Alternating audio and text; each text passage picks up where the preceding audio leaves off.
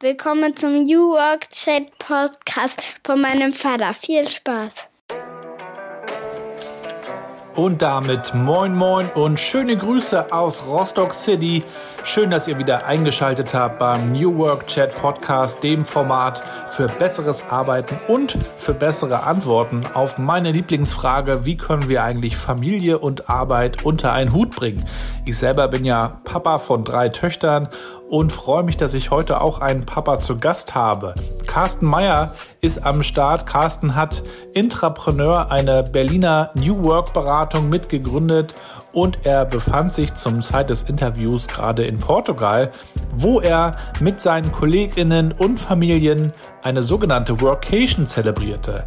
Ob das mehr Urlaub mit Arbeit ist oder Arbeit mit Urlaub, haben wir natürlich geklärt. Außerdem gehen wir im Interview darauf ein, warum Intrapreneur die Vier-Tage-Woche durchführt, warum das gut für die Produktivität und das Miteinander ist, was New Work mit Employer Branding zu tun hat und wir gehen natürlich auch auf die kommenden Herausforderungen des Hybrid Work ein.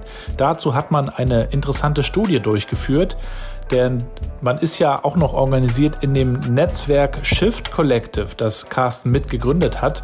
Dort sind auch noch weitere New Work Beratungen Mitglied, wie zum Beispiel Dark Horse oder auch The, ähm, The Dive. Genau, die waren ja auch beide schon bei mir zu Gast im Podcast. Und ja, Carsten ist ein ganz sympathischer, smarter Typ. Hat mir gut gefallen, das Gespräch mit ihm. Ich hoffe, ihr habt genauso viel Spaß. Und ich bedanke mich außerdem bei meinem Werbepartner Mandarin Medien, die diesen Podcast möglich machen und unterstützen und in diesem Jahr den 20. Geburtstag feiern. Wenn ihr auf der Suche seid nach einer neuen Herausforderung bei einer digitalen Company, die sagt, uns ist es wichtig, die Welt ein Stück besser zu machen mit unserer Arbeit, dann schaut euch gerne mal die Seite an mandarin-medien.de slash jobs. So, und jetzt springen wir rein in die Folge mit Carsten. Viel Spaß.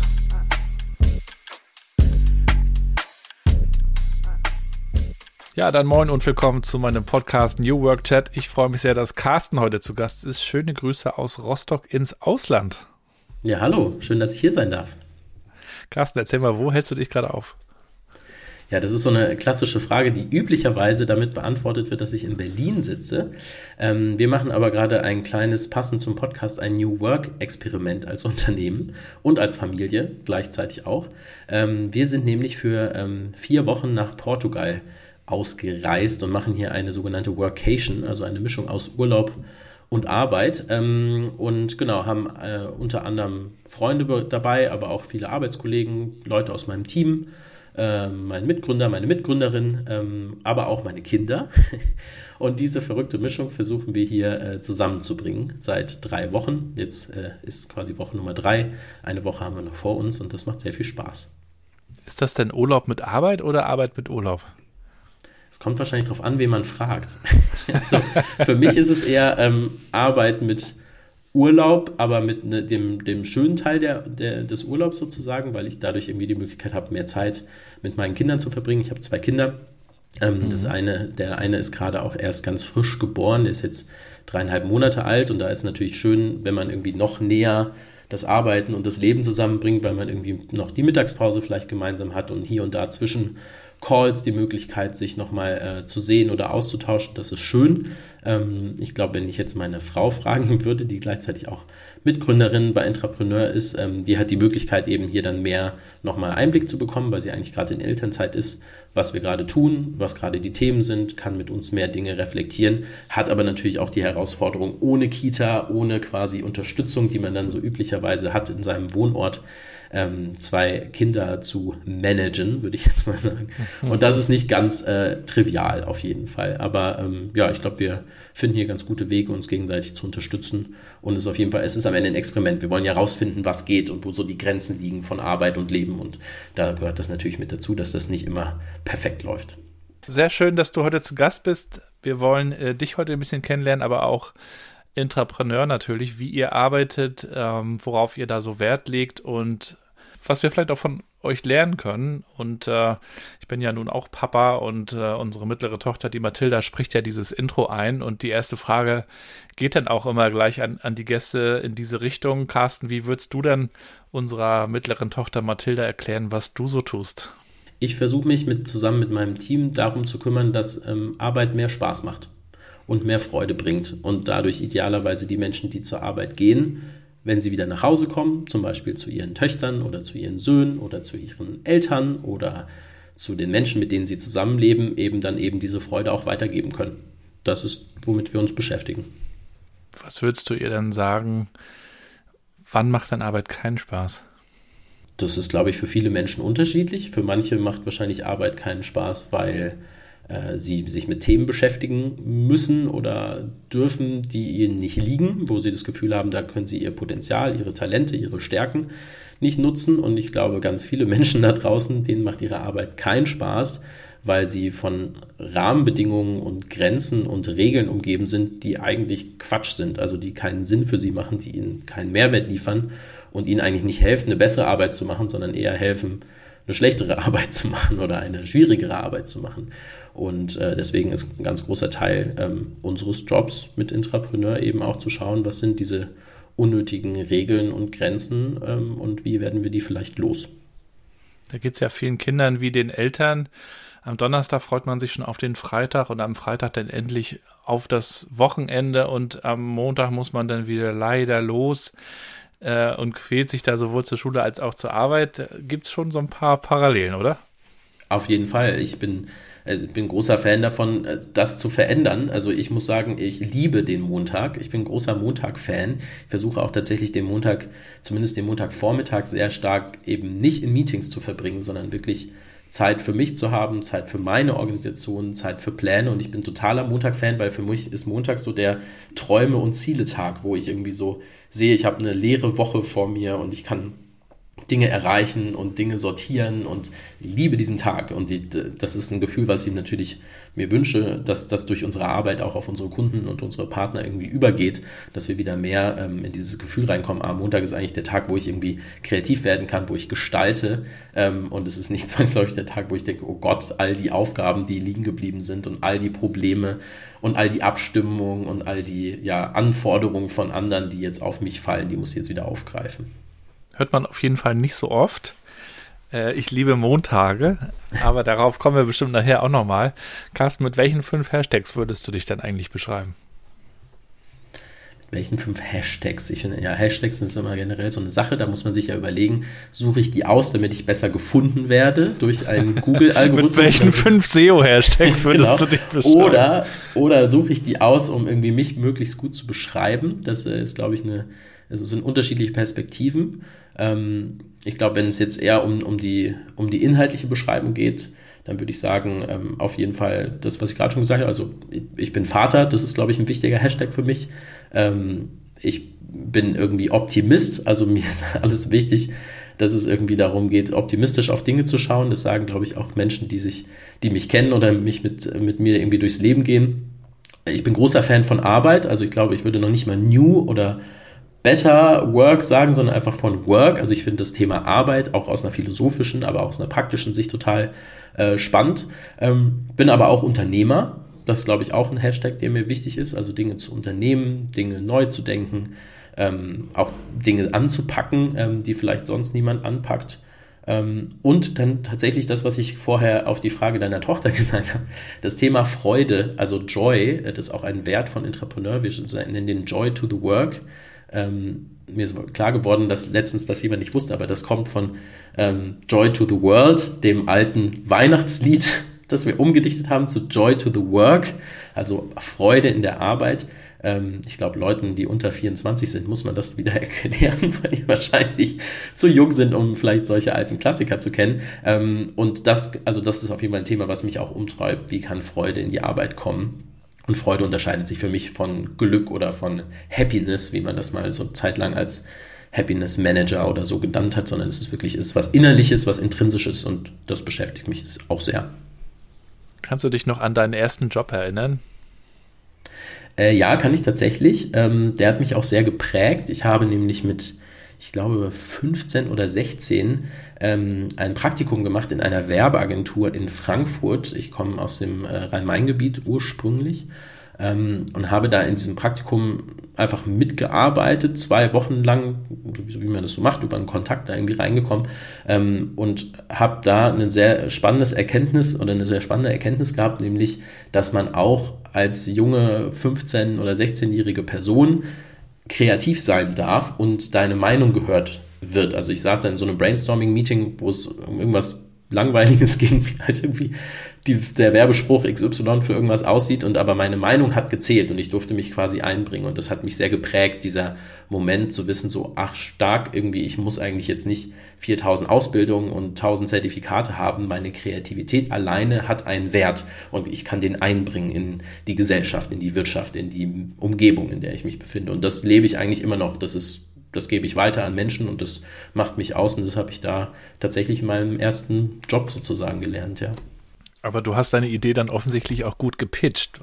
Die Idee ist ja immer nur so gut wie die äh, Präsentation und wie das äh, Überzeugen, was man dann hinbekommt. Ne?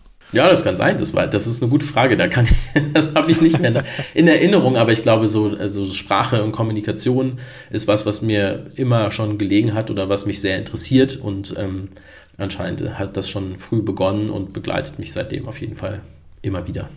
Wie kam es dann eigentlich zur Gründung von Intrapreneur nach der Werbeagentur? Ja, also das war ja mit 15, 16, da waren ja noch einiges mhm. an Momente dazwischen. Ähm, aber wem, wem ich treu geblieben bin, ist wirklich dieser, dieser Frage nach Kommunikation und Kreativität und der Frage, wie das wie man dem irgendwie Raum geben kann. Ähm, und das hat mich damals nach Berlin geführt. Ähm, ich habe an der Universität der Künste Gesellschafts- und Wirtschaftskommunikation studiert, also einen klassischen so Querschnittsstudiengang, der versucht, genau diese Themen, also was braucht die Wirtschaft, was braucht die Gesellschaft und welche Rolle kann in diesem Zusammenhang Kommunikation und Kreativität stellen. Diese Frage ähm, stellt sich dieser Studiengang und in diesem Studiengang habe ich meine zwei Mitgründerinnen kennengelernt weil wir zusammen eine Lerngruppe äh, gegründet haben, um gemeinsam für Klausuren zu lernen. Ähm, und in diesem Studiengang macht man ein ähm, Abschlussprojekt über sechs Monate, wo man gemeinsam versucht, eine praktische Aufgabe zu lösen. Und da wir alle drei schon sehr unterwegs waren, also alle unsere Jobs hatten, auch schon im Studium. Äh, mein Mitgründer Gregor selber schon äh, eine Firma gegründet hatte und äh, quasi Internetagentur Sachen gemacht hat, Webseiten gebaut hat, Apps gebaut hat, war uns irgendwie wichtig, wenn wir dieses Abschlussprojekt machen, dann wollen wir das gerne so machen, dass wir ernst genommen werden, dass ähm, wer auch immer uns einen, eine Challenge gibt, diese Challenge auch wirklich gelöst werden kann. Und dann haben wir tatsächlich für dieses Abschlussprojekt damals ein Unternehmen gegründet. Ähm, nicht wirklich, um Unternehmer zu werden, sondern um dieses Abschlussprojekt zu machen. Und das ähm, hat so gut geklappt, dass wir quasi danach entschieden haben, dass wir das weitermachen. Und deswegen sage ich immer ganz gerne, dass wir irgendwie auch so Unfallunternehmer sind. Also es war nie mein Plan ich, ich glaube, es passt auch gar nicht so äh, unglaublich stark zu meiner Persönlichkeit, weil mir schon auch Sicherheit beispielsweise ein Thema für mich ist und ich jetzt auch kein Problem damit habe, mich unterzuordnen, zum Beispiel anderen Fachleitern oder, oder Führungspersönlichkeiten. Das sind ja sonst die üblichen Gründe, warum Leute irgendwie sagen, ich muss Unternehmer werden. so geht es mir eigentlich nicht, aber es ist eher so, es war ein Unfall, aus dem wir Intrapreneur gegründet haben, ähm, weil dieses Projekt äh, spannend war, mit dem wir uns damals beschäftigt haben. Und jetzt sind wir immer noch da. Sind, nächstes Jahr sind es zehn Jahre. Eine lange Zeit. Auf jeden Fall. Und ähm, ihr gehört ja auch zu den Unternehmen, die man in Deutschland äh, gerne anführt, wenn es um New Work geht, also auch um eine andere Form der Zusammenarbeit. Das heißt, ihr berichtet auch von eurer Arbeit, von euren Experimenten, äh, standet damit auch schon auf der einen oder anderen äh, Bühne. Mich würde aber auch nochmal die Anfangszeit interessieren. Also wenn man dann so startet, ähm, voller Euphorie und Optimismus, ähm, welche Hürden gab es aber auch zu nehmen und, und äh, welche Stolpersteine habt ihr da ja übersprungen sozusagen? Ja, ja, also ich meine, ich glaube, die, die, das Dümmste, was man machen kann, ist als junger Mensch ohne Netzwerk ähm, ein Unternehmen zu gründen, was ein Dienstleistungsunternehmen sein soll. Also was quasi darauf aufbaut, dass du ein Netzwerk hast mit Personen, die das lösen, mit denen du, deren Probleme du lösen willst. Das ist äh, wirklich, glaube ich, eine ziemlich dumme Idee, weil äh, uns ja alles gefehlt hat. Also irgendwie eine grundlegende Expertise, ähm, eine Reputation, ein Kontaktbuch mit Personen, die wir ansprechen können. Also all das war ja nicht vorhanden. So, das heißt, wir hatten, das heißt, wir hatten auf jeden Fall eine Ausgangsposition, würde ich mal so sagen. Ähm, und aber auf der anderen Seite ist das vielleicht auch das, was uns irgendwie ausmacht und auch jetzt immer noch ausmacht, dass wir eben äh, Beratung komplett neu denken. Niemand von uns hat je vorher in der Unternehmensberatung gearbeitet, geschweige denn in einem großen Konzern. Wir wissen gar nicht, wie, wie das richtig geht sozusagen, sondern haben uns das alles eben selber erarbeitet und diese Naivität, also mit so einer offenen Haltung auch an Probleme ranzugehen, an Themen der neuen Arbeit ranzugehen und dann eben wirklich die neue Lösung zu finden, weil man die alte eben gar nicht kennt. Ähm, das macht uns, glaube ich, aus und war auch natürlich damals schon Teil ähm, der Geschichte, die wir uns damals erzählt haben, auf jeden Fall. Habt ihr euch auch schon zu Beginn Gedanken über eure Kultur gemacht oder wann fängt ihr an, euch damit auch ähm, mehr zu beschäftigen, als das andere vielleicht tun? Ja, genau. Also als wir gestartet haben, damals mit dem Abschlussprojekt, da hatten wir eine ziemlich äh, klare Hypothese für uns. Wir wollten nämlich herausfinden, wie große Unternehmen das Thema Nachhaltigkeit ernst nehmen können. Also das Thema Klimapositivität, aber auch natürlich das Thema soziale Nachhaltigkeit, ökonomische Nachhaltigkeit, wie das aussehen kann. Ähm, und haben uns damit auf den Weg gemacht. Das war quasi unser erste, auch so unsere erste Value Proposition, wenn man so möchte, mit der wir quasi äh, gepitcht haben, im Unternehmen angesprochen haben. Ähm, das hat auch gut geklappt, aber wir haben damals auf jeden Fall auch gemerkt, dass dieses Thema und auch die Projekte, die wir in dem Zusammenhang gemacht haben, ganz oft eben an der Umsetzung scheitern, also an dem fehlenden Verständnis in Unternehmen, ja, irgendwie das ernst zu nehmen, das Thema ernst zu nehmen, aber auch den Mindset zu haben, eben über äh, eigene Profite, Grenzen hinauszudenken oder irgendwie darüber nachzudenken, dass es irgendwie eine Aufgabe eines Unternehmens sein kann, Verantwortung zu übernehmen und so weiter. Also gab es einfach ganz viele Grenzen, die eher so im Denken und im Handeln, in der Führung, aber auch in der Kultur äh, hängen. Und deswegen haben wir relativ früh dann unseren Fokus verändert und gesagt, wir wollen uns eigentlich erstmal, um das Thema Nachhaltigkeit richtig angehen zu können, wollen wir uns eigentlich erstmal darauf konzentrieren, wie wir eine bessere Arbeitswelt gestalten. Also wie wir eine Organisation bauen, wo es eben möglich ist, dass Menschen kreativ sind, wo es möglich ist, dass wir Verantwortung übernehmen können für andere ähm, und wo es eben dann auch möglich ist, im Endeffekt Sinnhaftes zu gestalten und zu entwickeln. Und um das zu tun, haben wir uns damals sehr stark mit diesem äh, Generation Y-Thema beschäftigt, weil das so die Zeit war, wo gerade alle drüber gesprochen haben, wer ist diese neue junge Generation, die jetzt mittlerweile die alte Generation ist. Aber das war damals das große Thema. Wir waren ja gerade Anfang 20 und da hat das gut gepasst und so haben wir uns dann relativ früh eben genau damit beschäftigt und haben viele Vorträge gehalten, viele Workshops gehalten darüber, wie man als Unternehmen eben für junge Menschen attraktiv werden kann und welche Themen das umtreibt. Und ähm, aber auch da, gleiches Thema, hatten wir ja keine Erfahrung. Wir konnten natürlich aus unserem Wissen, aus unseren Leidenschaften, aus unseren Gedanken irgendwie schöpfen. Aber um das ein bisschen konkreter zu machen und da auch für Unternehmen irgendwie gute Beispiele zu liefern, ähm, haben wir eben angefangen mit vielem zu experimentieren. Das heißt, es war schon immer so unser Wunsch, selber eigentlich Prototyp als Unternehmen, Prototyp für diese neue Arbeitswelt zu sein, für eine bessere Arbeitswelt, eine, die vielleicht auch für junge Menschen in dem Fall ähm, besser passt ähm, und aus diesen prototypischen Experimenten dann lernen zu können für potenzielle Projekte bei Unternehmen. Und das war von Anfang an irgendwie Teil unseres Denkens und das haben wir auch bis jetzt nicht verloren und immer beibehalten und uns immer gegenseitig da herausgefordert, weiter eben Experimentierraum zu sein für neues Arbeiten und neues Denken. Ich hatte ja auch schon ein, zwei anderer Beraterinnen aus äh, Berlin zu Gast von Dark Horse und von The Dive, mit denen ihr ja auch gut verbunden seid. Dieser Blick auf die, ich sag mal, so alten Unternehmensberatungen, die traditionellen, dieser kritische Blick, bestätigt der sich immer wieder für dich oder entwickelt sich da auch eine ganze Branche gerade? Das ist eine sehr gute Frage. Ich finde beides ein bisschen. Also zum einen bestätigt er sich wirklich sehr, sehr oft, ähm, nicht weil die älter sind oder alt sind, also ich möchte jetzt gar nicht da konkret aufs Alter hinwiegen, sondern einfach, weil du halt mit deiner Erfahrung und deiner Entwicklung irgendwann anfängst, stark in Konventionen zu denken. Und das, äh, das will ich deswegen auch gar nicht nur für die großen traditionellen Beratungen sagen, sondern eigentlich für alle. Wir sind, glaube ich, alle in diesem Kampf oder in dieser Herausforderung, dass wir einen Weg finden müssen, immer wieder ja, irgendwie unsere Konventionen zu brechen und darüber nachzudenken. Und ich nehme das auch wahr bei vielen Beratungen, die jetzt vielleicht dann, ja, wie wir irgendwie zehn Jahre am Start sind oder 20 Jahre am Start sind, dass auch dort eben enorm schnell dogmatische Ansätze entstehen, wo man sagt, so, wir kümmern uns um die Entwicklung von Objectives und Key Results beispielsweise und wir machen das so und das ist der einzig richtige Weg. Und wer den so nicht macht, der spinnt oder der hat es nicht verstanden ähm, oder weiß auch nicht, was der für ein Problem hat. Der macht irgendwas falsch. Und das Denken, das sehe ich natürlich enorm stark in sehr klassischen Unternehmensberatungen, aber noch mindestens genauso stark auch in äh, Unternehmen, die eben anfangen, irgendwann diese Konvention als so das Geheimrezept für alles zu verstehen. Und das äh, finde ich schwierig. Das finde ich ein Thema, da sollte man viel Abstand von nehmen, gerade auch in so einer ähm, New Work-Diskussion oder in so einem Diskurs passiert es ja ganz schnell, dass wir anfangen, uns so mit so Schublädchen und Buzzwords und irgendwelchen Sachen zu beschäftigen und denken, das ist jetzt das Nonplusultra. Wenn alle einen Purpose haben, dann ist die Welt gelöst.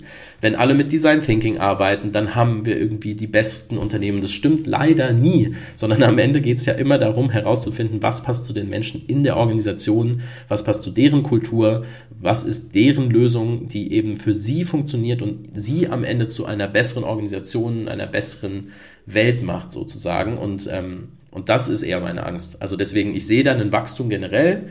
Klar, mhm. dass eine Branche sich anders denkt und anders versteht, vielleicht auch ein bisschen mehr wegkommt von einem schlichten Konzeptdenken und mehr Interesse auch daran entwickelt, wirklich auch langfristig mit Unternehmen was umzusetzen, also wirklich ins Handwerk reinzugehen. Ähm, und gleichzeitig sehe ich eben diese Dogma, ähm, Geschichte, die sehe ich nicht verschwinden, weil die immer da ist und, und die macht, mit der bin ich wirklich auf Kriegsfuß, auch als Unternehmer, weil ich mir denke, so in so vielen Projekten musst du dir wirklich vorstellen, dass wir die Baustellen versuchen aufzulösen, die halt durch so dogmatisches Denken entstanden sind. Und dieses dogmatische Denken kann durch Dienstleister kommen, kann aber auch intern geschaffen werden, aber ähm, das gilt, gilt es aufzulösen. Ähm, sobald wir anfangen, in solchen Dogmas zu denken, dann wird es schwierig. Und das ist ein großer Teil unserer Aufgabe, da dagegen zu wirken. Ja. Ich glaube, viele Unternehmen suchen ihre Mitarbeiterinnen ja auch danach aus, wer passt zu uns. Also ob man jetzt darüber über Kultur spricht oder nicht, aber wer passt so zu uns? Da habe ich aber neulich auch einen interessanten Artikel gelesen, da ging es äh, darum, äh, don't hire for cultural fit. Das fand ich mal eine interessante Perspektive. So mit dem Hintergrund, also wenn du immer nur die Leute reinholst, die das bestätigen, was du schon hast und denkst und glaubst, veränderst du dich nicht und entwickelst dich nicht weiter.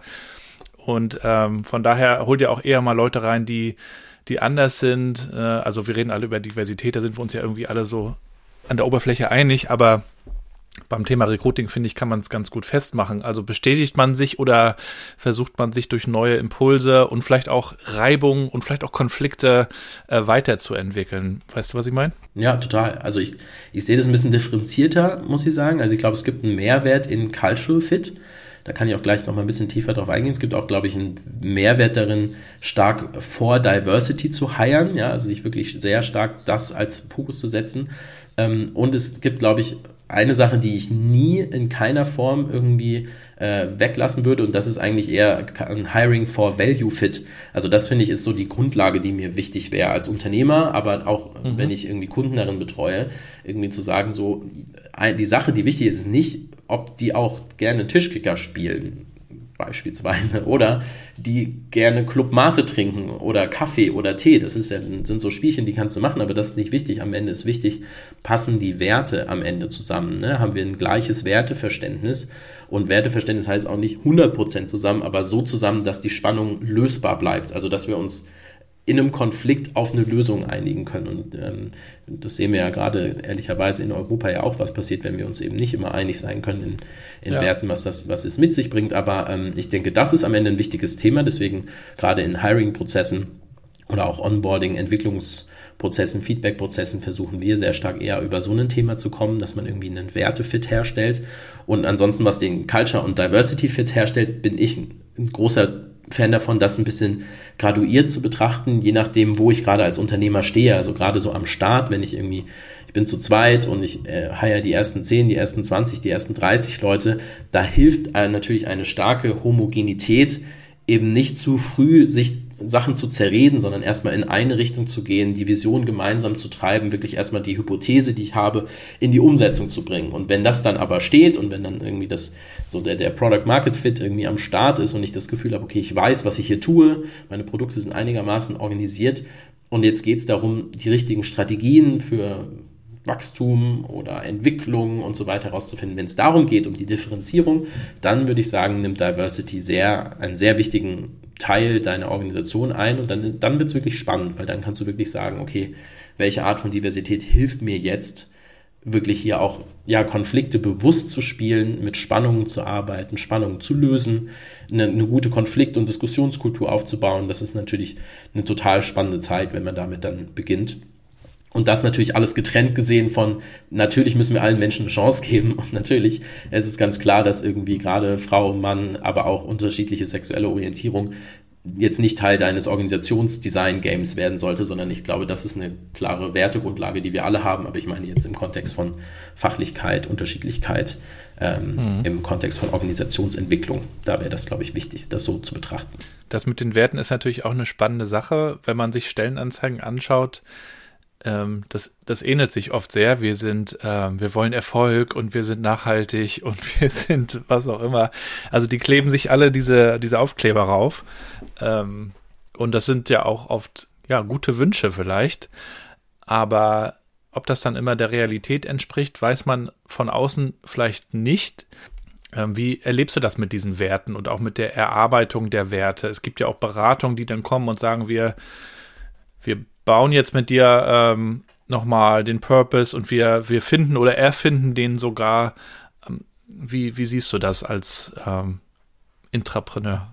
Also erstmal, wenn, äh, also an die Hörer, liebe Hörerinnen und Hörer, wenn ihr, wenn ihr in eurer Rolle an einem Unternehmen irgendwie mit einer Beratung zusammenarbeitet, die euch sagt, wir machen euren Purpose oder wir erfinden eure Werte, dann bitte schnell wegrennen. Wirklich. Also das ist mir ganz wichtig. Weil, also es ist, glaube ich, eines der ersten Dinge, also wir machen das auch, wir beschäftigen uns natürlich auch mit dem Thema äh, Zweck, Sinn, äh, Purpose und auch mit dem Thema Werte und mit allen anderen Konstrukten, die man sich als Unternehmen als so geben kann, um Orientierung zu schaffen, weil darum geht's ja am Ende. Es geht ja um Orientierung, wie treffe ich Entscheidungen, wie helfe ich meinen Mitarbeitern auch Entscheidungen zu treffen, ähm, dann ist eines der ersten Inputs, die wir immer versuchen zu geben, zu sagen, all das ist schon immer in der Organisation drin.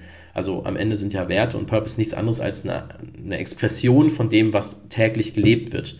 Und deswegen geht es eigentlich eher darum, wenn du so einen Prozess machst, herauszufinden, was steckt denn in dieser Organisation, was steckt in den Menschen und wie kann ich das gemeinsam mit ihnen artikulieren und in eine Form bringen, dass sie für sie Energie schafft. Ähm, und das finde ich einen total magischen Prozess. Also wenn man das so versteht, ja, wenn es eben nicht darum geht, am Ende einen geilen Slogan zu bauen, sondern darum geht, Menschen zu helfen, zu artikulieren, was ihnen wichtig ist und daraus was Identitätsstiftendes zu schaffen, was die Orientierung bietet, das ist total toll. Und das macht, glaube ich, total viel Sinn. Und das hat für mich auch wenig mit New Work zu tun, sondern das machen wir schon immer. Also als Menschen machen wir das schon immer. Das ist uns immer schon wichtig gewesen, Dinge zu artikulieren ähm, und uns auszudrücken. Und ähm, das ist, glaube ich, ein Prozess, der total Sinn macht.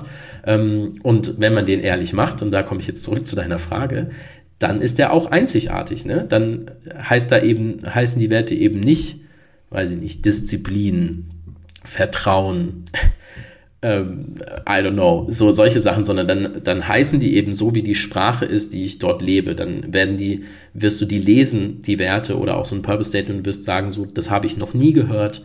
Das steckt nur in dieser Organisation. Das macht diese Organisation einzigartig und ich möchte mehr darüber erfahren. Und ehrlicherweise mehr kann, glaube ich, auch so ein Konstrukt auf einer Website für einen neuen Bewerber auch gar nicht können, außer Interesse zu wecken. Viel mehr ist ja nicht drin, es ist ja nur, sind ja nur ein paar Sätze. Aber dieses Interesse wecken, das kann, glaube ich, kann, können solche Konstrukte schon und dir halt ein bisschen helfen, so einen kleinen Check zu machen, würde das auch zu mir passen als Persönlichkeit. Ähm, und deswegen glaube ich schon, dass es wichtig ist ähm, für Bewerbung, aber vor allem, glaube ich, auch nach innen hin für die Mitarbeiterbindung. Ich glaube, da spielt es eine sehr viel größere Rolle, sich mit diesen Themen zu beschäftigen.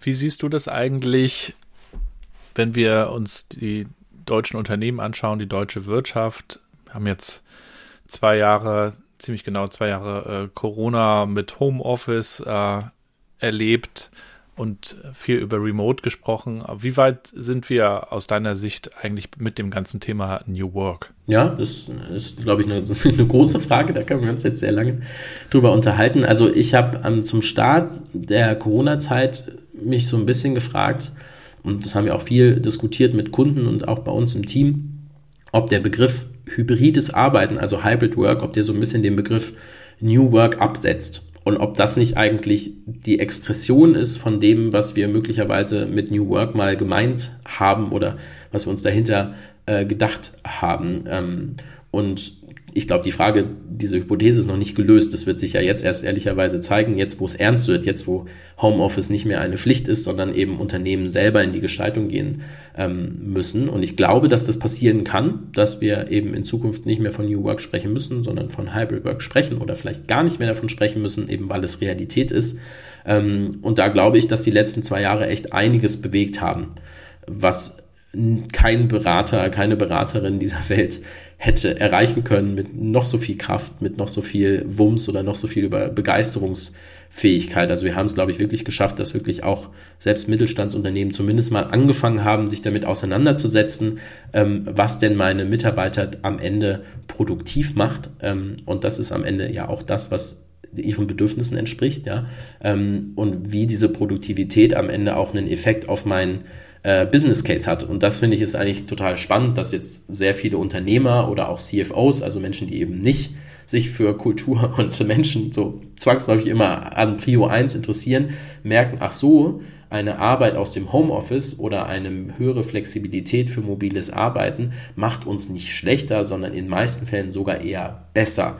Und das bedeutet ein Investment in Flexibilität, in Freiheiten, in Kreativität, in Autonomie der Menschen, könnte eigentlich für uns auch ein besserer Business Case sein. Und ich glaube, da wird es spannend, wenn du eben ja einen Weg findest, eben nicht mehr zu sagen, wir machen so ein paar Sachen, um Menschen einen besseren goldenen Käfig zu bauen, sondern wir investieren wirklich in meine Menschen, weil ich daran glaube, dass am Ende Mitarbeiterzentrierung auch zu einer besseren Kundenzentrierung und dadurch zu, zu einer besseren Wertschöpfung führt. Und äh, wenn der Weg so weitergeht, dann würde ich sagen, haben wir da gute Schritte gemacht.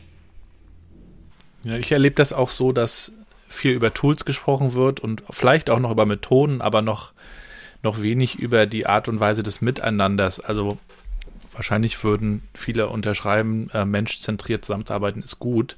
Aber wie du schon sagst, es kommt dann am Ende darauf an, wer trifft eigentlich die Entscheidung. Und ist, machen wir das so wie bisher, von oben nach unten, oder passiert das auch mal in den Teams? Und da bin ich mir eben auch noch nicht so ganz sicher, ähm, ob das überall schon gewollt wird, sagen wir es mal so. Ähm, also, es hat ja auch ein bisschen mit Macht zu tun, oder? Die, die auch abgegeben werden muss und auch nicht gerne abgegeben wird. Ja, also ich glaube, deswegen ist das ja so ein spannendes Experiment, jetzt zu beobachten, was Unternehmen jetzt tun in diesem, also für die Hörenden, ne, wir sind jetzt in dem Moment, wo quasi die Homeoffice-Pflicht äh, der Bundesregierung endet durch das Infektionsschutzgesetz und jetzt quasi in eine Freiheitlichkeit übergeht. Und das ist ja ein total spannender Moment, weil jetzt du als Unternehmen quasi gezwungen bist, dich zu dem Thema position zu positionieren, wo du dich über zwei Jahre im besten oder in vielen Fällen überhaupt nicht äh, positioniert hast oder einfach irgendwie hast Dinge laufen lassen, so wie sie sind. Und das, deswegen wird sich das wahrscheinlich erst jetzt in den nächsten Monaten zeigen, wo wir da stehen als ne, Bevölkerung, als Gesellschaft, als, als Deutschland im Endeffekt oder als, als Arbeitsmarkt. Und das, ähm, deswegen bin ich bin da sowohl optimistisch als auch gucke ich da drauf und, und beobachte das ähm, interessiert, weil ähm, wir ja sehen, gerade jetzt in England oder auch in Amerika, dass die Kündigungswellen enorm steigen. Ähm, in, in signifikanten revolutionären Maßen wie noch nie, beispielsweise jetzt gerade in den USA ähm, und wir das hier in Europa oder in Deutschland gerade nicht haben. Also aktuell gehen unsere Kündigungszahlen nicht so signifikant nach oben wie in Amerika oder England. Und äh, viele Personen, die sich mit dem Thema beschäftigen, gehen davon aus, dass das daran liegt, dass wir eine Kurzarbeit haben und dass wir eben eine, diese Homeoffice äh, Möglichkeit hatten und dass wir eben als Staat sehr stark darauf reagiert haben, wie Corona unsere Arbeit verändert. Und deswegen bin ich wirklich sehr gespannt, was passiert jetzt. Also wie gehen Unternehmen jetzt mit diesem Shift um, wo sie eben nicht mehr diese Sicherheit ähm, von, einem, ja, von einem staatlichen Konstrukt bekommen. Und dann wird sich das entscheiden, ob hier eben auch solche Kündigungswellen auf uns zukommen oder nicht.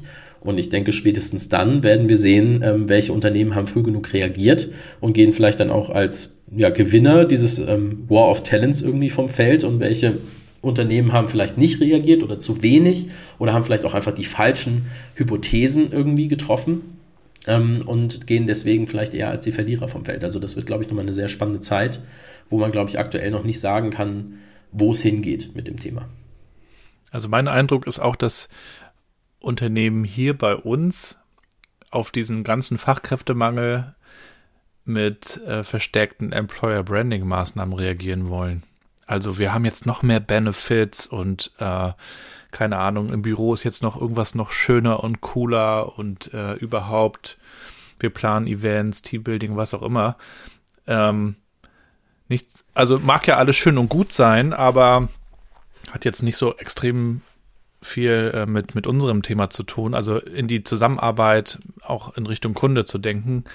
Ähm, also glaubst du, dass das Unternehmen fernab des Employer Branding Denkens auch immer mehr darüber ins Nachdenken kommen, äh, wie eigentlich Teams besser zusammenarbeiten, wie Menschen sich entwickeln können, das Thema Lernen in den Vordergrund stellen und all diese Dinge, die ja am Ende auch für Motivationen sorgen. Ja, ich finde es, ich finde es spannend, wie du den, wie du die, deine Reise, deine Gedankenreise angefangen hast, weil ich glaube, vielleicht ist das so der Pragmatiker in mir. Ich würde gar nicht sagen, dass das jetzt zwangsläufig schlecht ist, wenn ein Unternehmen aus dieser Employer Branding Brille auf die Frage äh, geschaut, wie können wir das Thema Fachkräftemangel angehen. Weil das nicht zwangsläufig bedeutet, dass das andere nicht eine Lösung davon sein kann. Also auch wir machen Projekte zum Thema Employer Branding, die funktionieren bei uns aber leider ganz anders, als wenn du das irgendwie bei einer Agentur einkaufst, weil es uns eben dann nicht um das Plakat oder um die schöne Karriereseite ad hoc geht, sondern erstmal darum herauszufinden, was für ein Arbeitgeber wollen wir denn sein? Und mhm. wenn wir so ein Arbeitgeber sind, was heißt das denn? Welche Bedürfnisse haben denn unsere Menschen? Im Kontext Arbeit und was ist ihnen da wichtig. Ne? Und dann wirst du relativ schnell merken, vielleicht ist hier tatsächlich ein besseres Lernangebot ein sehr viel besserer Benefit als ähm, kostenlose Äpfel am Montag zum Beispiel. Ähm, ne? Und dieser Gedankengang, ich glaube, wenn du den machst, den kannst du auch aus der Perspektive von einer besseren Arbeitgebermarke machen, aber du musst halt die, den Kopf aufmachen, dir die echten Fragen zu stellen. Und da würde ich dir wieder recht geben. Ne? Also wenn dieser Kopf nicht auf ist, wenn ich einfach nur quasi schnell ein Pflaster auf den Fachkräftemangel kleben will, dann hält dieses Pflaster leider nicht so lange. Und wenn ich es aber richtig machen will, dann denke ich eben in den Bedürfnissen meiner Menschen, dann bleibe ich eben menschzentriert in meinen Lösungen.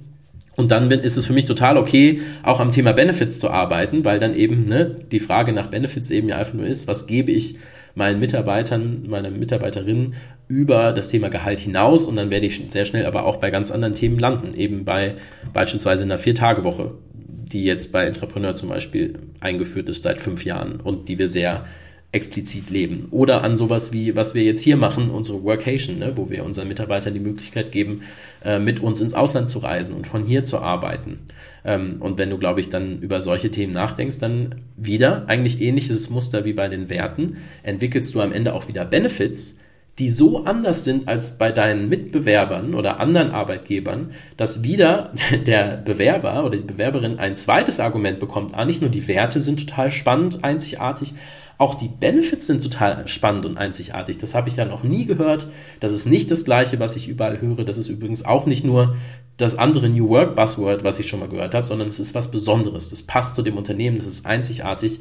Also ein zweites Argument, warum ich mich dort bewerben sollte oder zumindest dieses Unternehmen besser kennenlernen sollte. So würde ich da drauf schauen. Und dann ist für mich auch okay, wenn jemand am Thema Employer Branding arbeiten will.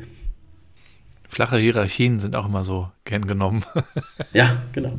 Ja, und äh, nee, aber das ist ja, also deswegen, ich, ich versuche deswegen keinen Unterschied zu machen zwischen diesen Thematiken. Ne? Also, weil du kannst natürlich sagen, das Arbeiten an besseren Teamstrukturen oder am äh, Lösen von Hierarchieebenen ist besser für die Entwicklung von menschenzentrierten Unternehmen als das Arbeiten an einer Arbeitgebermarke oder an Werten. Und da würde ich vehement widersprechen, weil am Ende ja jede Störung, jetzt sind wir in der Systemiktheorie, jede Störung des Systems am Ende ja dazu führt, dass Interventionen entstehen, dass irgendwie Veränderung entsteht. Und ich finde nicht, dass das eine zwangsläufig besser ist als das andere, sondern das steckt halt sehr stark oder hängt sehr stark damit zusammen, mit welchen Menschen wir zu tun haben, welche Führungskräfte vor Ort äh, tätig sind. Und beides kann dich weiter zum Ziel führen ähm, und beides hat für mich einen Hebel.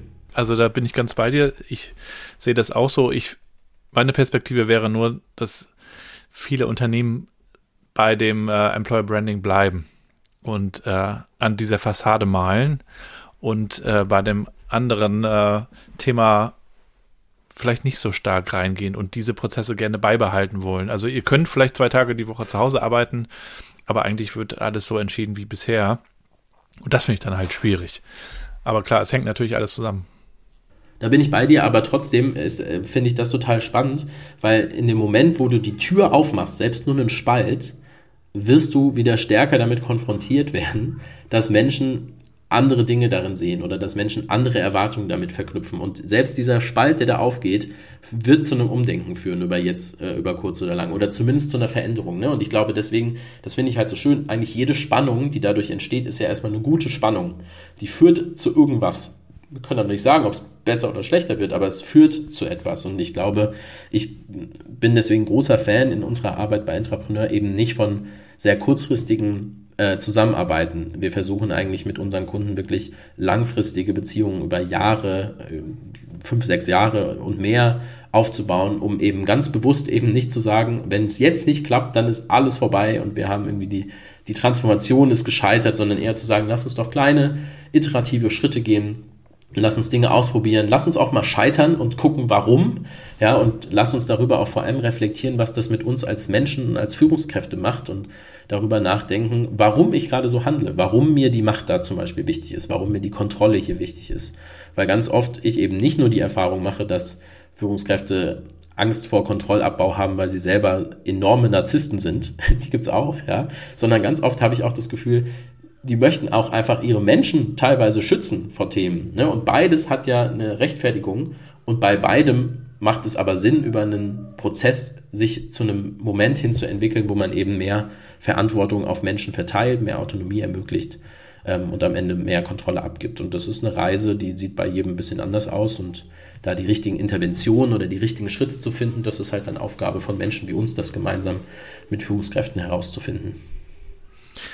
Wie kannst du dir die Zukunft der Arbeit eigentlich vorstellen, wenn wir ein bisschen weiter in die Zukunft schauen? Sagen wir mal 20 Jahre.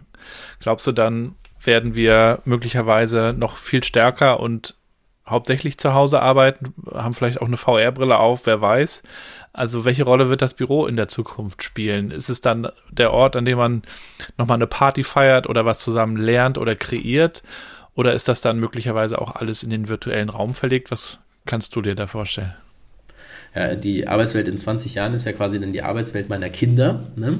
Genau. Und so schaue ich natürlich irgendwie ein bisschen auf das Thema und äh, spannenderweise ähm, äh, denke ich das ganz anders. Also ich denke das nicht aus dieser Perspektive so, wie optimiert sich das, was wir jetzt haben, weiter, sondern ich denke eher so wieder aus der Kunden- oder der Marktbrille raus und frage mich halt eher, wie, was können wir tun, dass die Arbeits- und Wirtschaftswelt unserer Kinder eine regenerative ist, ja, eine planetare, eine nachhaltige, also in einer Wirtschaftswelt zu Hause zu sein, die eben versucht, die Welt besser zu machen, nicht schlechter. Das ist eigentlich eher die Frage, mit der ich mich beschäftige und dann kann man die zurückdrehen. Also wenn wir in einer regenerativen planetaren äh, Wirtschaft arbeiten, die verstanden hat, dass wir ähm, gewisse Grenzen haben und wir irgendwie versuchen müssen, diese Natur um uns herum eher zu stärken als zu schwächen, dann wie sieht dann unsere Arbeitswelt aus und wie gestalten wir die dann? Das sollte eigentlich eher die Frage sein, mit der wir uns beschäftigen. Ähm, und die finde ich eher spannend. Also ich bin weniger interessiert daran, wie sich jetzt diese digitale äh, VR-Welt verändert, sondern eher, wie schaffen wir diesen Mindset-Shift. Und ich glaube, der hat auch ganz viel damit zu tun,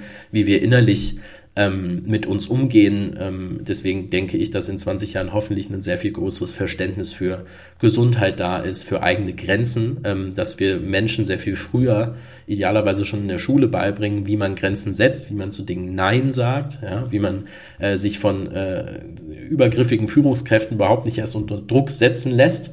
Ähm, und das ist ehrlicherweise ja was, was man jetzt schon in so den wenigen Beobachtungen und Studien über die Generation Z ja schon merkt, ne? Also dass da einfach sehr viel schneller gesagt wird, dann kündige ich halt, ich bin nicht verantwortlich, ich brauche diesen Job nicht, ich lasse mich nicht unter Druck setzen, ich sage öfter Nein, als ich Ja sage so. Und das finde ich eine spannende Entwicklung, die ja dann wieder wahrscheinlich überkompensiert, aber die sich eigentlich daraus zweigt, eben stärker ein, ja, ein stärkeres Selbstverständnis zu haben, ein stärkeres Selbstbewusstsein ähm, und daraus auch ein stärkeres Verständnis für Gesundheit ähm, mhm. und in dem Zusammenhang hoffentlich dann auch ein stärkeres Verständnis dafür, was kann ich gut und wie kann ich dieses Potenzial auch bestmöglich in eine Gemeinschaft ähm, einbringen. Und das ist auf jeden Fall so eine zweite Hoffnung, die ich mir vorstelle, eben, dass wir in einer Welt leben, die vielleicht teilweise digitaler ist, vielleicht teilweise auch nicht, aber die stärker eben einen Fokus darauf setzen kann, wo meine eigenen Potenziale und Stärken liegen und wo die eben maximiert werden in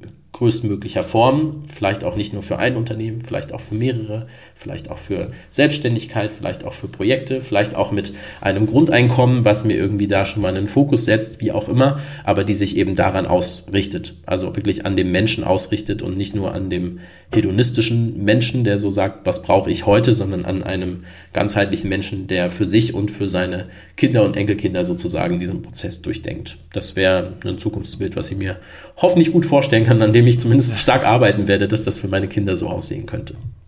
Ich habe mich neulich mit zwei Unternehmern unterhalten, die meinten, immer wenn sie sich auch privat treffen, reden sie übers Business okay, es war ihr Business und äh, da gibt es immer irgendwas zu bereden. Ihr habt jetzt eine Vier-Tage-Woche. Wenn wir auch nochmal so über dieses Thema Achtsamkeit, Gesundheit äh, nachdenken, was du gerade so ein bisschen angesprochen hast. Wie handelst du das denn selber? Also bist du dann wirklich am fünften Tag auch nicht mehr in dem Thema drin? Äh, schreibst du dann auch keine E-Mails oder verwischen Arbeit und Privates dann doch wieder? Ja, also das hat auf jeden Fall viele Ebenen. Also erstmal jetzt, wir haben eine Vier-Tage-Woche bei Intrapreneur, die ist auch in Arbeitsverträgen verankert. Also wir haben alle 32 Stunden Verträge ähm, und versuchen uns da sehr dran zu halten. Wir ähm, haben ein Tool eingeführt, wo wir unsere Zeit äh, tracken, ja, aber nicht aus der Perspektive, wie man das aus vielleicht großen Beratungshäusern kennt, um zu sagen, wer arbeitet denn am meisten, weil der dann irgendwie die größte irgendwie Promotion kriegt irgendwann, sondern eher aus der Perspektive, wer schafft es nicht, seine ähm, Aufgaben innerhalb dieser vier Tage zu lösen. Ähm, und da schauen wir sehr stark drauf, dass wir uns gegenseitig reflektieren, hey, woran liegt's? So brauchst du mehr Unterstützung? Hast du dir zu viele Projekte äh, aufgenommen oder ähm, gibt es einfach irgendwie Themen, wo das gerade nicht klappt? Woran liegt es? Das ist uns ein wichtiges Thema einfach. Also deswegen schauen wir da als Organisation oder auch als Team, als Gemeinschaft sehr stark drauf, wie wir das ermöglichen können ähm, und sind da sehr transparent mit. Ähm, für mich persönlich ist es natürlich nochmal eine zweite Ebene als äh, ja, Geschäftsführer und Gesellschafter gemeinsam mit meinen äh, Mitgesellschaftern, dass natürlich viele der Themen, die eben dann nicht das Tagesgeschäft sind, irgendwie noch obendrauf kommen und die dann natürlich schon hier und da auch mal irgendwie diese vier Tage hier und da mal überschreiten oder doch noch irgendein Telefonat stattfindet oder wir uns doch noch über Themen unterhalten. Das passiert auf jeden Fall. Ähm, da bin ich auf jeden Fall auch noch nicht gut drin, da immer zu allem Nein zu sagen oder mich da besser zu organisieren, weil mich natürlich auch alles sehr interessiert. Ähm, und dann gibt es noch die dritte Ebene, dass natürlich meine Frau meine Mitgründerin ist und Mitgesellschafterin bei Entrepreneur ist und wir gleichzeitig natürlich als verheiratetes Paar zu Hause leben, zwei Kinder haben und viel Zeit miteinander verbringen und natürlich auch ähm, da, bevor sie jetzt in Elternzeit gegangen ist, auch gemeinsam gearbeitet haben. Und da äh, fängt man an, über diese Jahre natürlich irgendwie so seine Rituale und Rhythmen zu entwickeln. Ähm, und es kommt tatsächlich vor, dass wir mal irgendwie Zeit in, am Wochenende finden, wo wir mal über ein Arbeitsthema sprechen. Ähm, aber wir sind tatsächlich sonst auch sehr ähm, klar darin, da auch Grenzen zu ziehen ähm, und das, die Arbeit auch Arbeit sein zu lassen. Und das finde ich total schön, dass wir da irgendwie so unsere Lösungen für gefunden haben, wie wir das machen und dass wir das auch äh, im, ins Team reinprojizieren und auch zu unseren Kunden reinprojizieren. Also Entrepreneur ist kein Unternehmen, was irgendwie sagt, wir arbeiten äh, Montag bis Donnerstag und dann in Wirklichkeit arbeitest du aber von 9 bis 22 Uhr, weil irgendwie die Deadline angehalten werden soll. Also es funktioniert hier wirklich nicht so, sondern es funktioniert sehr in realistischen, pragmatischen Bahnen. Und da bin ich sehr, sehr stolz drauf, dass wir das irgendwie schaffen und dass wir da versuchen, auch unsere Grenzen zu ziehen. Ja. Ist denn dieser Podcast zum Beispiel Arbeit für dich? Dieser Podcast ist Arbeit für mich, ja. Der wird auch äh, getrackt in unserem Tracking-System. ja, absolut. Also klar, ich habe natürlich auch irgendwie Projekte, ehrenamtliche Projekte, die ich irgendwie so für mich mache oder so im Nachgang mache, aber alles, was ähm, Intrapreneur umfasst, ist für mich auch ähm, Arbeit und wird auch so als Arbeit als Lohnarbeit in dem Zusammenhang dann auch betrachtet, ja. Das Luxusproblem ist ja, wenn man dann Arbeit ähm, macht, Arbeit nachgeht, die einem Spaß macht, man macht auch schnell sehr viel, äh, ja, sehr viel ähm, und es fällt einem vielleicht auch gar nicht so auf. Ähm, und das mit dem Abschalten und äh, wann ist es eigentlich zu viel, wann brenne ich nicht für ein Thema, sondern wann brenne ich vielleicht aus, ist natürlich auch noch eins, was dann irgendwann so dazukommt, wenn man wirklich äh, ja gerne die Dinge tut und dann viel tut. Was tut ihr denn auch dafür? Also klar, vier Tage Woche, aber man kann natürlich auch in diesen vier Tagen äh, Vollgas geben und äh, vielleicht sogar überdrehen. Ähm, wie geht ihr da intern auch so mit, mit diesem ganzen Thema Belastbarkeit und gleichzeitig auch Performance um? Also ich denke tatsächlich, ein großer Faktor ist tatsächlich, ähm, so blöd es klingt, ähm, Zeit zu tracken und wirklich ernsthaft auf diese Zeiten auch zu schauen. Ne? Also nicht aus einer Über-Performance-Perspektive, sondern eher aus einer Gesundheitsperspektive. Und ich denke, dass das auch hoffentlich in den nächsten Jahren mehr äh, Thema wird, eben ne, nicht Performance als zu betrachten, wer macht am meisten, sondern eher Performance als das zu betrachten, wer geht am besten mit seiner Energie mhm. um. Ich finde, das ist wirklich eine spannende Führungsfrage. So, wie geht eine Einzelperson mit seiner Energie oder ihrer Energie um und wie kann ich der Person helfen, das noch besser hinzubekommen? Von daher ist das, glaube ich, tatsächlich was, was uns sehr hilft. Also wirklich zu sagen, okay, wir haben vier Tage mit jeweils acht Stunden. Wie nutze ich die bestmöglich? Ähm, und schaffe ich es da in dem Zusammenhang, mir Pausen zu setzen, äh, nicht je, in jedes Meeting zu spät zu kommen, irgendwie meine Dinge nachzuarbeiten. Und da versuchen wir sehr stark ähm, irgendwie eine, eine Transparenz drüber zu schaffen ähm, und auch sehr viel Raum für Reflexion zu geben. Das heißt, in, ganz ritualisiert, wir machen einen Check-in am Montag, wir machen einen Check-out am Donnerstagnachmittag und am Donnerstagnachmittag schauen wir auf die nächste Woche und sehen dann natürlich auch, wenn irgendwie Dinge zu viel werden, jemand Unterstützung benötigt und so weiter. Das heißt, da versuchen wir sehr stark drauf ähm, zu achten. Ähm, und ansonsten haben wir einen sechswöchigen Rhythmus, wo wir gemeinsam reflektieren darüber, okay, wie laufen unsere Projekte, sind wir zufrieden mit den Ergebnissen, aber auch, wie geht es uns und wie geht es unseren Werten und leben wir die noch, sind wir da noch irgendwie on track oder äh, verarschen wir uns hier selber? Und ich glaube, so, das ist auf jeden Fall eine Art, wie man es machen kann. Also bei uns ist es ein sehr kollektiver Approach, eben sehr stark über die Gruppe geleitet. Das muss nicht irgendwie für jedes Unternehmen passen, aber es passt sehr stark für uns. Ähm, und intensiviert haben wir das jetzt, als wir jetzt hier unsere Strategiewoche alle gemeinsam auf Portugal ähm, hatten, ne? wo wir sehr stark eben gemeinsam auch in diese Reflexion gegangen sind als Unternehmen, dann eher mit so einem Fokus aufs ganze Jahr. Wo steht das Unternehmen? Wo möchte das Unternehmen hin? Aber auch jeder Einzelne. Wo stehe ich als Mensch und was sind meine persönlichen Ziele für die nächsten Monate und was möchte ich mir vornehmen und wo sind vielleicht auch Grenzen, die ich mir setzen möchte. Und ich glaube, diese äh, ganz viel mit Mental Health hat ganz viel erstmal mit Selbstreflexion zu tun mhm. und damit äh, ähm, die psychologische Sicherheit in deinem Team zu spüren, offen darüber zu sprechen. Und dafür versuche ich als Führungskraft jetzt in dem Fall in meinem Team alles zu tun, was ich tun kann, ähm, in der Hoffnung, dass ich eben dann nicht in eine Situation komme, wie das viele große Unternehmen sind, eben möglichst viele Maßnahmen also Maßnahmensträuße quasi entwickeln zu müssen, um Menschen zu helfen, mit ihrer Gesundheit klarzukommen. Da ähm, hoffe ich quasi, dass wir eher gute Grundlagen legen können, damit das quasi nicht notwendig ist. Ja. Wenn du so reflektierst, was ist dann Erfolg für dich?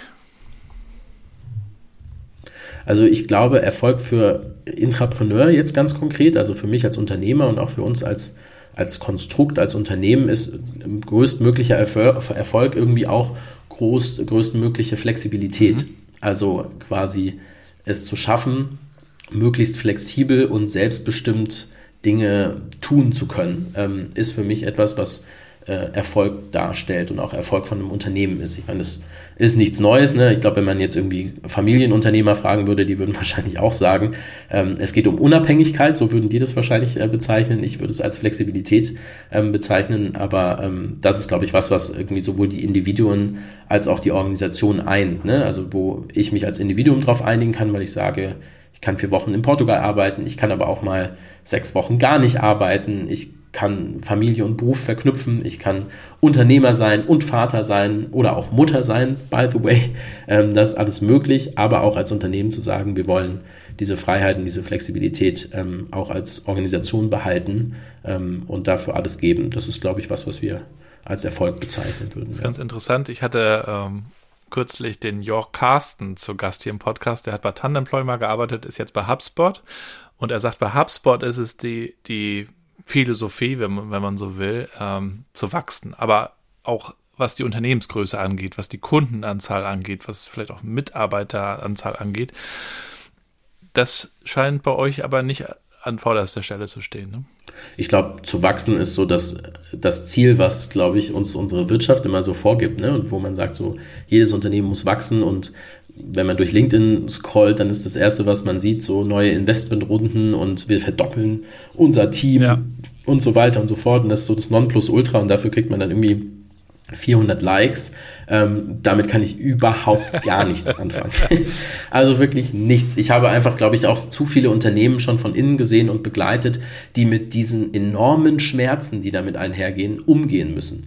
Und das heißt ja trotzdem nicht, dass das immer schlecht ist. Ne? Ich glaube, es gibt Leute, die haben da irgendwie Lust drauf und ähm, denen gibt das auch was und denen helfe ich natürlich gerne, irgendwie den bestmöglichen Weg zu finden, wie man eben Wachstum so gestaltet, dass es trotzdem für die Menschen irgendwie aushaltbar ist und für die Organisation gut funktioniert und man da irgendwie als gute Kultur auch durchkommt. Das ist ja alles irgendwie, hat seine Daseinsberechtigung. Für uns ganz persönlich jetzt im Entrepreneur-Kontext ist das nichts, weil wir uns halt eher die Frage stellen, wie können wir ja, die, die bestmögliche Organisation sein, um eben gute Beratungsdienstleistungen zu ermöglichen. Und da schauen wir schon eher sehr stark nach so einem Bild des, der Boutique-Beratung, würde ich das vielleicht mal nennen, oder so wie so einem spezialisierten Arzt, ja, also der vielleicht nicht viele Patienten hat, aber eben in seiner Spezialexpertise wirklich halt eine Koryphäe ist und diese Spezialexpertise wirklich mit absoluter Exzellenz ähm, umsetzt. Und ähm, ich glaube nicht, dass du exzellente Arbeit, exzellente Beratungsarbeit liefern kannst, wenn du gleichzeitig versuchst, Masse zu managen und immer wieder mehr Quantität und mehr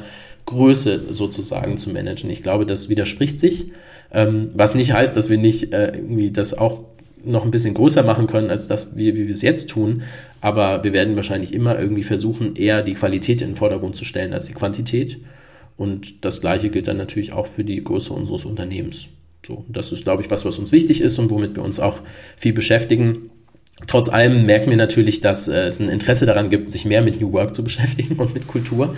Und wir wollen dann natürlich auch eine Rolle spielen ähm, und äh, signifikante Themen mitgestalten und Transformationen gestalten. Und dafür werden wir sicher nochmal mehr als 11, 12 Mitarbeiter sein. Vielleicht sind wir mal 20, vielleicht sind wir mal 30, das kann schon sein. Aber wir werden jetzt nicht äh, diese klassischen, also von, von mir wird man keinen LinkedIn-Post sehen, wir haben jetzt irgendwie 20 Investoren am Start und morgen verdoppeln wir unser Team. Ich glaube, das ist sehr weit weg von meiner Realität. We are thrilled to announce we acquired. Genau. Punkt, Punkt, Punkt. ja, spannend. Kann man machen. Äh, ich, äh, ne, liebe Grüße zum Beispiel an Tanemploy, die das ja gerade hinter sich genau. haben. Ähm, die, die, die feuere ich total an für diese Reise und ich glaube, gerade im Technologiebereich macht es total Sinn. Ähm, sich damit so zu beschäftigen. Es ist aber nicht unser Weg und ich glaube, das war, ist ein großer Teil, wenn du das als junger Unternehmer in Deutschland machst. Du bist, erstens hast du nicht viele andere Unternehmer und Unternehmerinnen um dich herum und zweitens hast du eben viele, die diesen Skalierungsinvestoren Exit-Weg gehen und wir gehen den bewusst nicht, ähm, aber wir sind eben auch seit Stunde Null ähm, im positiven Zahlen. Wir sind Inhaber geführt. Hier ist kein Investor-Teil von Intrapreneur. Ich glaube, das ist sehr, sehr wichtig und das ist uns auch sehr, sehr wichtig und ähm, wir nutzen für uns so ein bisschen so das Leitbild, mit dem wir drei als Gesellschafter uns beschäftigen, wirklich zu sagen, was ist ein modernes Familienunternehmen und wie sieht ein Familienunternehmen aus, was eben nicht altbacken und katholisch ist, sondern sich irgendwie damit auseinandersetzt, wie das eben modern und passend zu unserer Zeit gestaltet werden kann. Und das gibt uns sehr viel Orientierung und damit beschäftigen wir uns viel. Ja, letzte Frage, Carsten.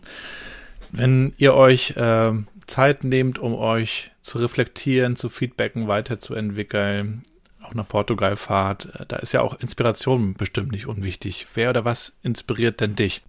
Ja, witzigerweise ist Inspiration der Grund, warum wir damals die Vier-Tage-Woche eingeführt haben. Also wir haben die nicht eingeführt, weil wir irgendwie keine Lust mehr auf Arbeiten hatten oder so, sondern tatsächlich, weil wir gemerkt haben, uns fehlt im Projektgeschäft ganz oft die Luft, um über Neues nachzudenken. Und dann haben wir da viel rumexperimentiert und dann irgendwann gemerkt, okay, wir müssen da echte Grenzen ziehen, damit, das, äh, damit wir uns da nicht selber verarschen und haben deswegen entschieden, der Freitag ist quasi der Tag, den jeder für sich hat, um auf andere Gedanken zu kommen, sich mit anderen Dingen zu beschäftigen und dadurch eben Raum zu schaffen für, für Inspiration. Das ist, glaube ich, so eine spannende Anekdote, die da drin steckt.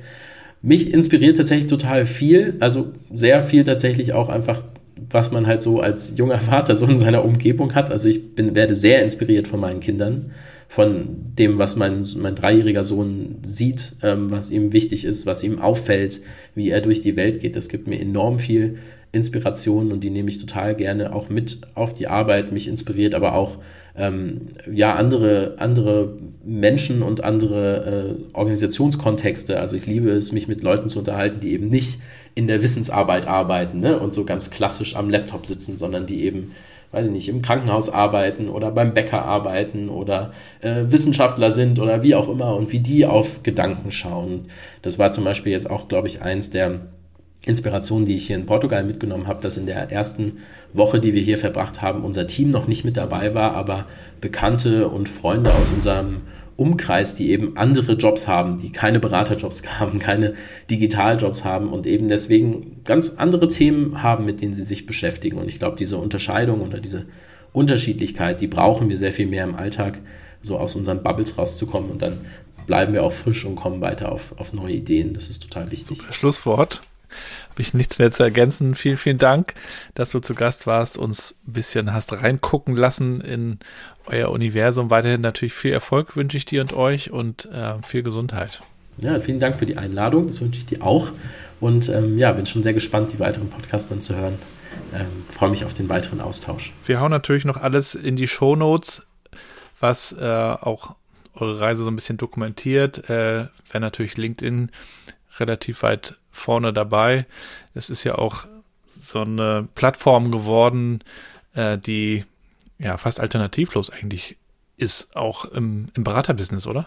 Ist auf jeden Fall eine Plattform, die immer weiter ähm, wächst und seine Vor- und seine Nachteile hat, würde ich mal sagen. Schon manchmal das Gefühl, dass es da auch, dass so Selbstdarstellung immer mehr ein Thema wird, auf jeden Fall, und man irgendwie dann nicht wirklich ehrlich mit sich und seinen Herausforderungen umgeht. Mich würde es ja wünschen, wenn man irgendwie mal ein Social Network irgendwie hinkriegen würde, wo wir auch ein bisschen über die Themen sprechen können, die uns wirklich so ähm, bewegen. Aber ähm, klar, man merkt schon den Instagram, den Instagram-Einschlag in der LinkedIn-Bubble, würde ich sagen. Den merke ich täglich. Ja.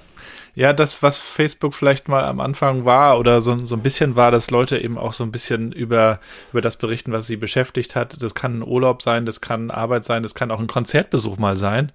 Und äh, jetzt ist es bei LinkedIn ja eher so, dass jeder ähm, versucht, sich zu verkaufen, ne? Ja, ja, total. Also ich meine, als, als Berater, äh, als Berater bin ich da natürlich irgendwie auch drin und natürlich freue ich mich darüber auch irgendwie unsere Themen zu setzen und mit anderen darüber zu diskutieren und so weiter. Aber ich versuche da jetzt auch nicht mir zu viel Fokus darauf zu setzen. Ich glaube, das äh, defokussiert auch sehr stark. Also ich glaube, man muss schon schauen, dass gerade das Thema Inspiration, ja, von anderen lernen, dass das nochmal woanders herkommt als aus deinem LinkedIn-Algorithmus. Ich glaube, sonst bist du echt sehr, sehr eingefahren ganz oft und halt auch wirklich mit Dingen umgeben, die, glaube ich, mit der Realität jetzt nicht immer so viel zu tun ja. haben, würde ich mal sagen. Ja. Ähm, von daher versuche ich da auf jeden Fall auch nochmal andere Wege zu gehen, ja, für mich persönlich. Ja, also LinkedIn, Carsten, findet ihr natürlich auch hier in den Show Notes. Dir alles Gute und äh, hoffentlich bis bald in Berlin oder in Rostock oder irgendwo auf dem Weg dazwischen. Ja, würde mich freuen. Bis dahin. Mach's gut. Ciao.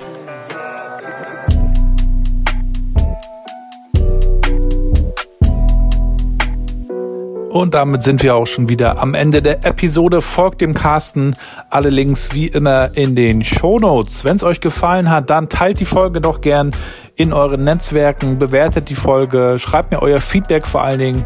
Und wenn ihr noch eine Empfehlung habt, mit wem ich hier unbedingt mal sprechen sollte, dann freue ich mich natürlich auch über einen kurzen Text von euch. Ansonsten freue ich mich auf Konferenzen und Veranstaltungen, gerne auch vor Ort in diesem Sommer. Wenn ihr da noch einen Speaker sucht zum Thema New Work, Transformation und auch Vereinbarkeit und Familienfreundlichkeit, kommt gerne auf mich zu. Ich möchte gerne wieder ein bisschen unterwegs sein und Land und Leute treffen. Also mich würde es sehr freuen, auch zu teilen, was ich in über 100 Folgen hier im Podcast gelernt habe. Und ansonsten wünsche ich euch jetzt erstmal alles Gute, schöne Woche, bleibt gesund und bleibt connected.